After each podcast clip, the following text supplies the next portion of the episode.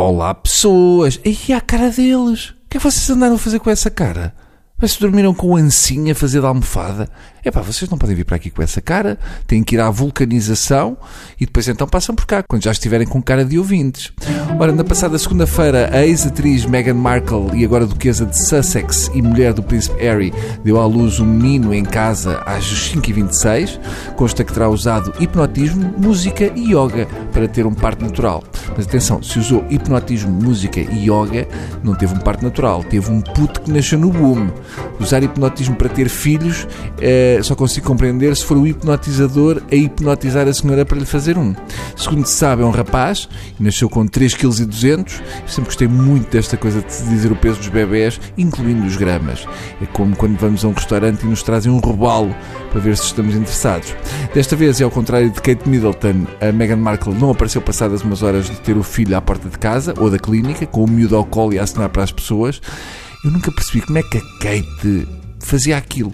Até a falecida princesa Diana andava com maior dificuldade quando passava um fim de semana com o Dodi Alfayed. Mas a Kate não. Parecia maquilhada e com ar fresco de quem tinha acabado de sair da sauna em vez de ter tido um filho. Eu fico com um ar mais estourado quando vou ao hipermercado.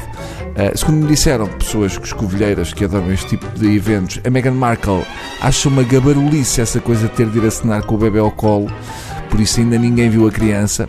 O meu receio é que o menino tenha nascido demasiado escurinho para o gosto da rainha e que estejam a maquilhá-lo. E já agora, não sei se vos acontece o mesmo, mas ver jornalistas portugueses e comentadores citados com nascimentos de bebés reais irrita-me muitíssimo. Aquela cena toda que os ingleses fazem já é parva para os ingleses, mas ao menos eles fazem negócio com aquilo. Cá a atitude é um bocado, hum, esquece o Brexit, que aquilo lá com eles não interessa a ninguém. E já agora, o príncipezinho já mamou? Tudo aquilo é de um profundo ridículo. Querem ver bebés a nascer, vão para a maternidade. Com sorte apanham um ou dois por dia.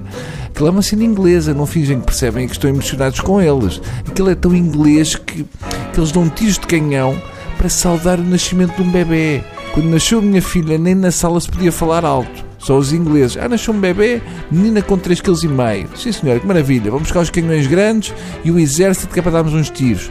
Oh, chefe, se oferecêssemos uma roca ao bebê em vez de 20 tiros de canhões do grosso calibre? Estás parvo? Não, senhor, os miúdos testam essas porcarias.